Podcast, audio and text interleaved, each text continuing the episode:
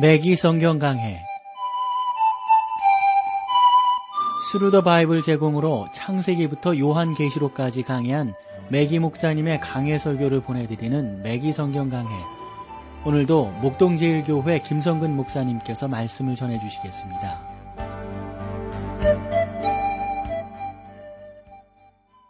청자 여러분 안녕하셨습니까? 맥기 성경 강해 자 오늘도 여러분들을 요한 1서로 모시겠는데 오늘 요한 1서 2장 2절 말씀부터 함께 나누겠습니다. 저는 우리 죄를 위한 화목제물이니 우리만 위할 뿐 아니요 온 세상의 죄를 위하심이라. 너는 우리 죄를 위한 화목제물이니 저는 우리 죄를 위한 화목제물 여기서 요한서 신에 사용되고 있는 화목제물이란 그 표현이 말이에요. 로마서에서 사용된 표현과 좀 다르다는 걸 여러분 아셔야 돼요. 로마서에서는 시은소라는 의미가 있어요. 그러니까 예수 그리스도께서 하나님의 하나님과 그 사람 사이에 만날 수 있는 시은소가 되셨다 하는 그런 말인데 그러나 여기 요한 1서에서 화목제물이 되었다. 이것은 속죄를 의미하는 거거든요. 이것은 다른 사람들이 고난을 당함으로 죄값이 치루어졌다 하는 의미입니다. 그리스도는 나를 위하여 중보하시는 대언자요 화목제물이 되었다. 이렇게 우리가 해석을 해볼 수가 있는 것이겠죠. 어, 요한은 누구든지 회개하면 대언자가 있다든지 죄를 자백하면 대언자가 있다고 말하지 않습니다. 이러한 사실에 우리가 유의를 해야 합니다. 또 죄를 없애기 위한 의식을 치르면 대언자가 있다. 이렇게 또 말하지도 않습니다. 요한은 누구든지 범죄하면 아버지 앞에 대언자가 있다고 말합니다. 우리가 무자비한 말에 대하여 또 악한 생각을 했던 순간, 또 잘못을 저질렀던 순간을 회개하기도 전에 예수 그리스도는 마치 사단이 우리를 참소하는 것처럼 하나님 보좌 앞에서 우리를 변호하고 계신다라는 그런 말씀이죠. 참 이런 말씀들을 보면 얼마나 은혜가 되는지요. 그리스도의 충실한 변호로 인하여 성령님께서 우리에게 죄를 깨닫게 하시며 우리는 아버지 앞에 죄를 자백하는 것입니다.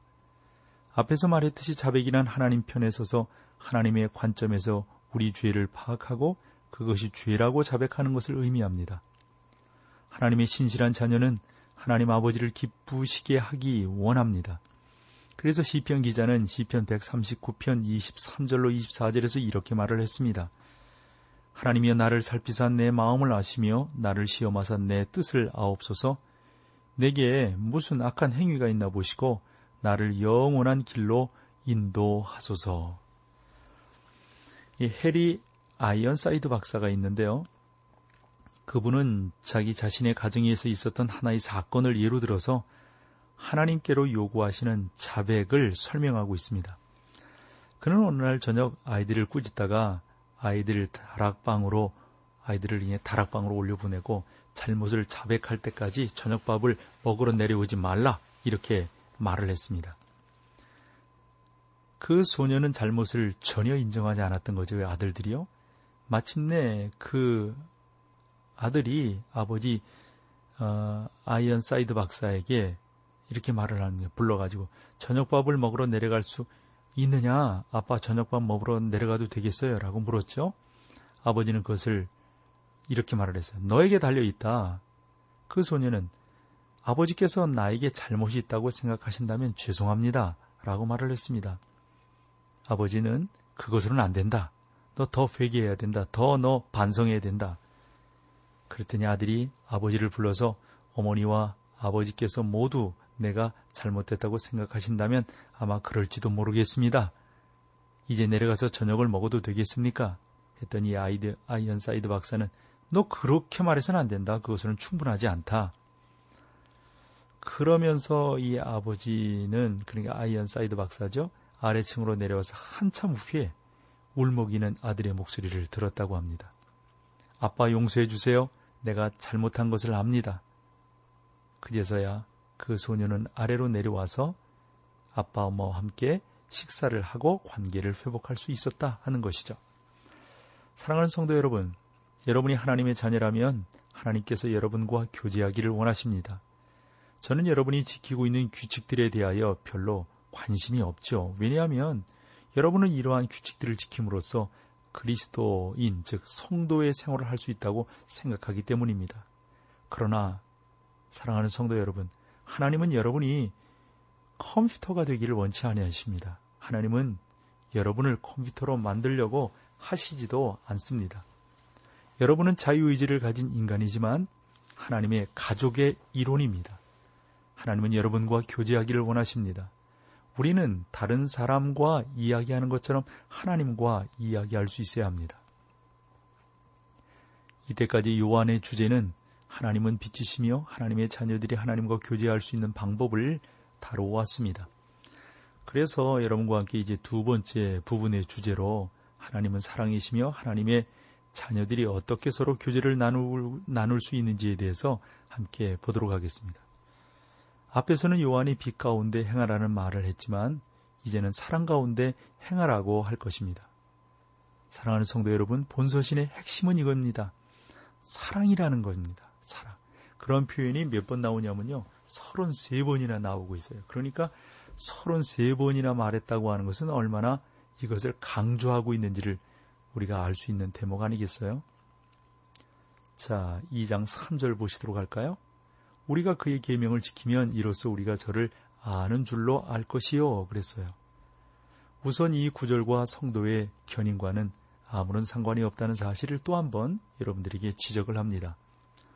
요한은 확신에 대해서 말하고 있습니다. 우리는 하나님의 자녀로서 한 식구입니다. 가족이란 말이죠. 그런데 우리가 하나님의 가족이라는 사실을 여러분 생각해 보세요. 어떻게 확신할 수 있고 확인할 수 있을까요?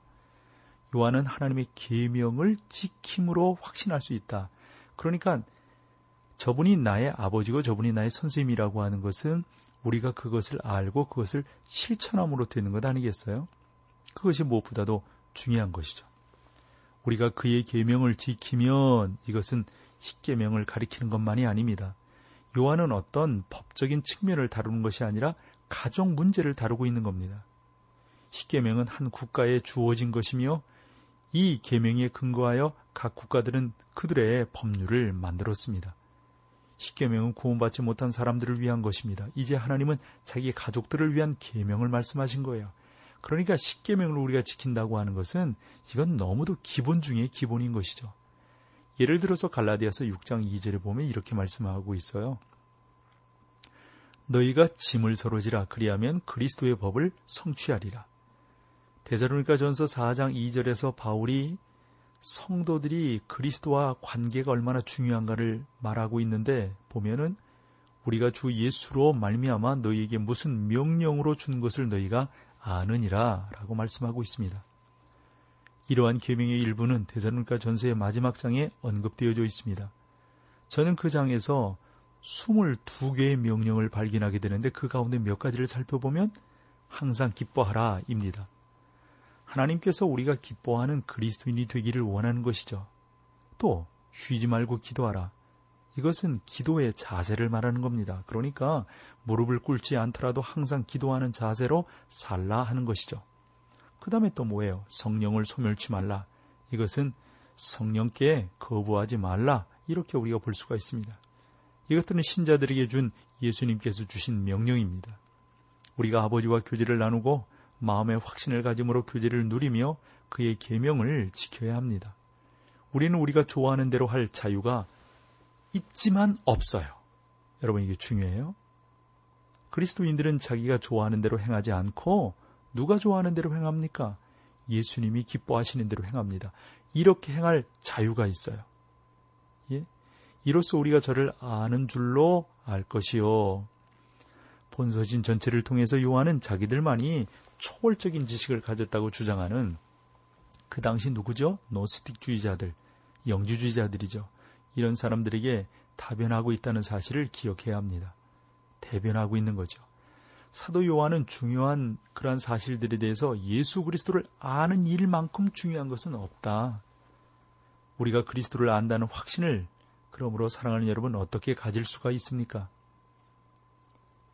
성도 여러분, 많은 사람들이 성도의 영원한 보증을 믿지만 구원에 대한 확신을 가지지 못하거든요. 그 이유는 무엇인가요? 우리가 그리스도께 순종하면 하나님의 자녀인 것을 알 수 있습니다. 그러니까 우리가 예수 그리스도께 불순종하면 그건 하나님의 자녀가 아닌 것이죠. 그리스도께 대한 순종이야말로 확신을 가질 수 있는 근거와 기초가 되면 아하 내가 이 하나님의 자녀로구나. 우리가 그의 계명을 지킴으로써 우리가 저를 아는 줄을 알 것이요 이 하나님의 자녀가 되었다 하는 것이죠. 여러분은 주님의 계명을 지키지 않는 한 구원의 확신자를 보신 적이 있나요? 계명을 지키지도 않으면서 하나님의 자녀라고 자신 있게 말하는 사람을 보신 적이 있나요? 그건 잘못된 것이죠. 그건 온전한 것이 아닙니다. 하나님께서 이러한 일들을 위해서 우리들을 사용하시고 우리들을 이끌어 가신다고 하는 사실을 우리가 다시 한번 인정하고 다시 한번 기억을 해야 할 것입니다. 이러한 은혜가 여러분들 가운데 있기를 소망하고 우리 찬송 함께하고 계속해서 말씀을 나누겠습니다.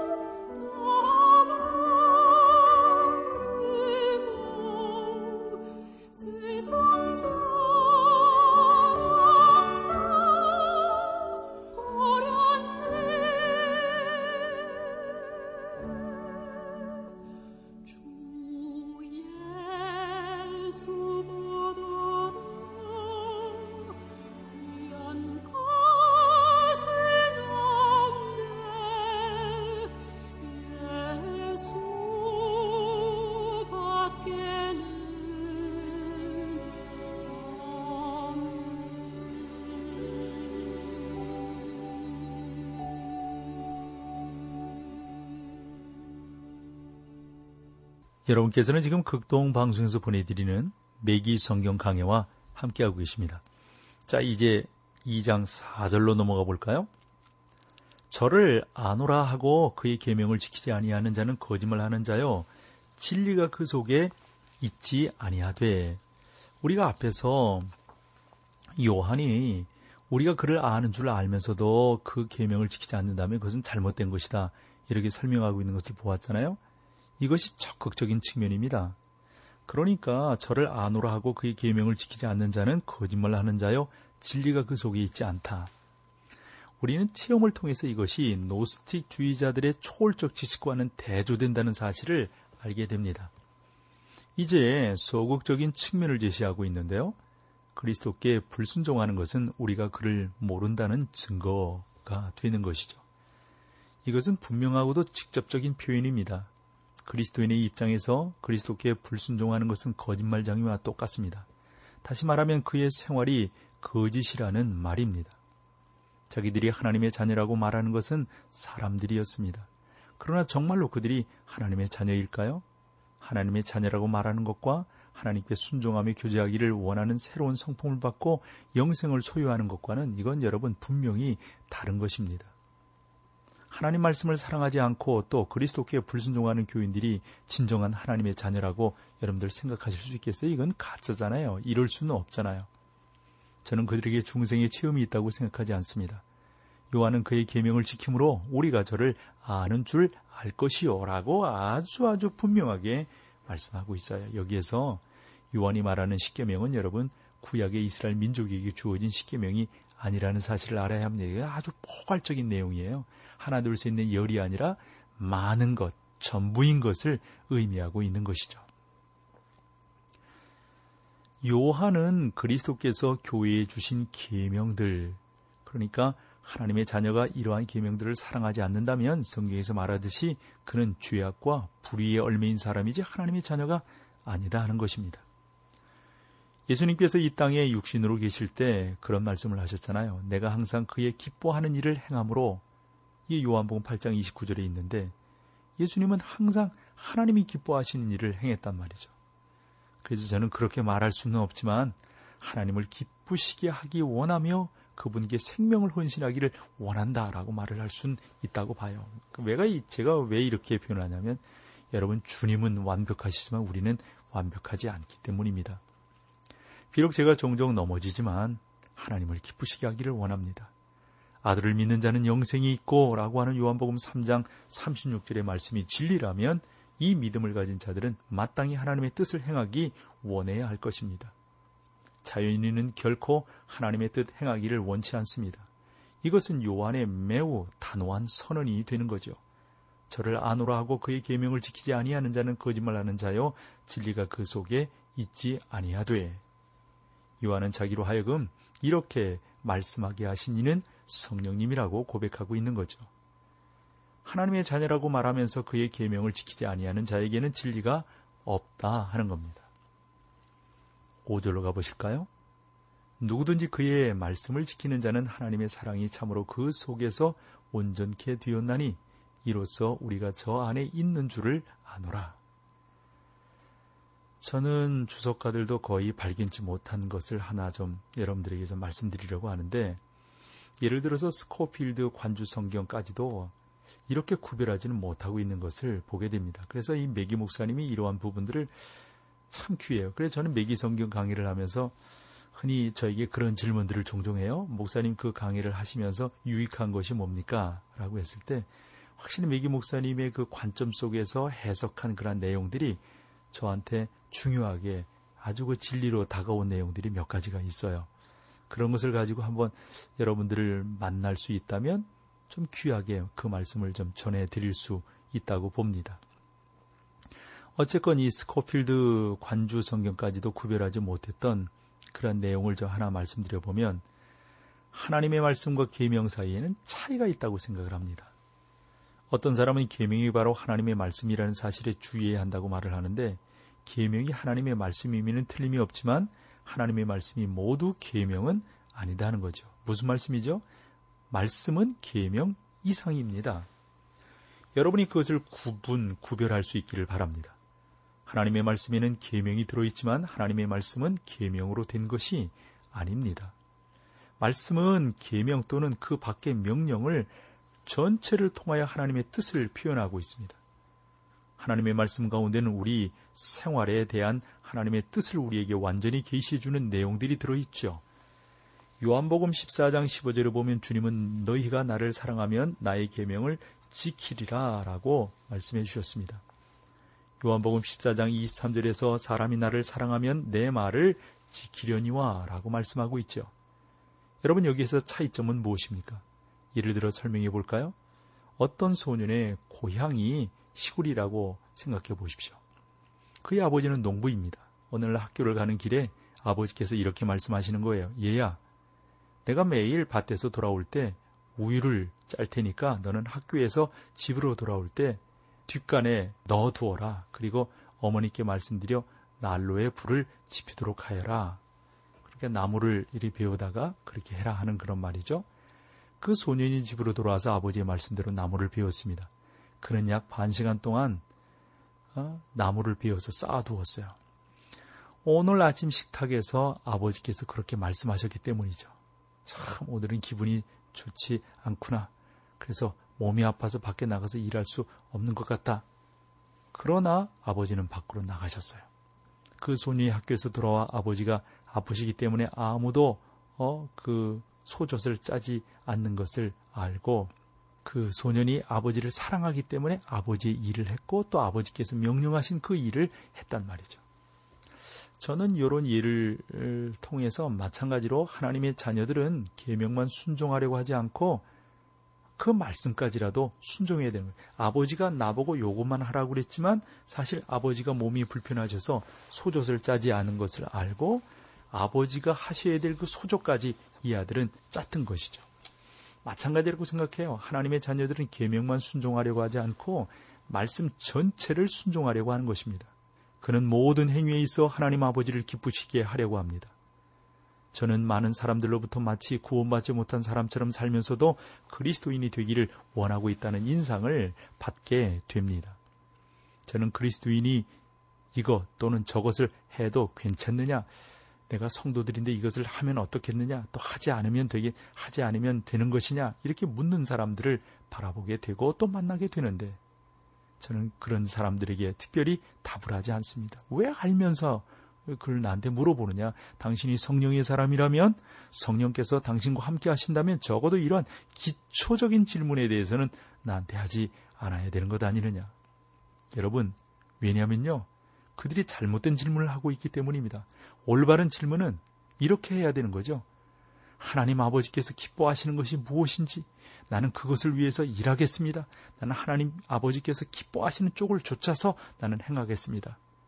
목사님 혹여 하나님께서 기뻐하시기 예, 하나님 그분을 찬양하고 기쁘시게 하기 위해서 내가 무엇을 해야 할까? 요 정도로 물어본다면 좀 할 말이 있겠죠. 하나님의 참된 자녀는 하나님을 기쁘시게 하면서 억지로 올바른 행위를 하려고 하지 않는 것입니다. 오늘날 마음을 좀 더 넓혀야 할 그리스도인들이 많습니다. 그들은 위스키는 반대하면서 포도주와 맥주는 사용하는 사람들이죠. 물론 그들은 내가 마음이 옹졸한 사람이라고 생각할지 모릅니다. 그러나 그것은 옳고 그름에 대한 문제가 아니잖아요. 사랑하는 우리 미기 성경하기를 애청하시는 성도 여러분, 저는 여러분이 그러한 차원에서 벗어나기를 원합니다. 문제는 그것이 하늘 아버지를 기쁘시게 할 것인가, 아니면 나를 기쁘게 할 것인가. 저는 하나님을 기쁘시게 하고 내 자신의 생활 속에 기쁨과 교제를 가져다 주는 일, 그 성령의 역사만이 일어나기를 원하고 있습니다. 저는 여러분들 가운데도 이와 같은 일이 일어나기를 사모합니다. 이 모든 것이 하나님을 사랑하는 사랑에 기초하고 있는 거죠. 여러분이 주님을 사랑하면 그 계명을 지키는 것, 이건 이상한 일이겠어요? 당연한 일 아닌가요? 나는 너무나 많은 사람들이 해야 할 것을 하지 않고 죄 그리고 하지 말아야 할 것을 저지른 죄에 대해서만 생각하고 있는 것을 보게 됩니다. 야고보서 4장 17절에 이렇게 말씀하고 있죠. 그러므로 사람이 선을 행할 줄 알고도 행치 아니하면 죄인이라 마땅히 해야 할 일이 많은 줄 알면서도 소홀히 행합니다. 이것이 행하지 않는 죄입니다. 성경은 행하지 않는 죄와 저지른 죄 사이를 구분하고 있습니다. 성도 여러분, 5절은 그러므로 매우 중요한 성경 구절입니다. 다시 한번 우리 보실까요? 누구든지 그 말씀을 지키는 자는 하나님의 사랑이 참으로 그 속에 온전케 되었나니 이로써 우리가 저 안에 있는 줄 어떻다고요? 있는 줄 안다. 라고 하는 그런 말씀이죠. 하나님의 사랑이 너희 속에서 온전케 되었다는 것은 계명을 지켜 하나님을 기쁘시게 하기 원한다는 의미이죠. 죄에 대한 여러분의 태도는 그러므로 어떻습니까? 죄가 여러분을 괴롭히고 있습니까? 죄가 하나님 아버지와 교회를 끊어버렸습니까? 죄 때문에 밤에 일어나 이렇게 부르짖어 본 적이 있습니까? 하나님이여 내가 잘못했습니다. 내가 저지른 잘못을 자백하기를 원합니다. 하나님과 더 깊은 교제하기를 원합니다. 라고 여러분. 그래서 여러분 새벽 예배하고 그러는 것이 참 귀하고 보람된 것이라고 저는 말씀드릴 수 있습니다. 이러한 기초 위에 하나님은 우리와 교제를 회복시키실 겁니다. 구원의 확신이 우리 마음 가운데 놀라우게 놀라우게 샘솟듯 올라오게 될 줄로 믿습니다. 이와 같은 구원의 역사들을 경험하고 간직하는 귀한 여러분 다 되시기를 축원합니다. 오늘 여기까지 할게요. 다음 시간에 만나 뵙겠습니다. 고맙습니다. 맥기 성경 강해 지금까지 Thru the Bible 제공으로 창세기부터 요한계시록까지 강해한 매기 목사님의 강해 설교를 목동제일교회 김성근 목사님께서 전해주셨습니다.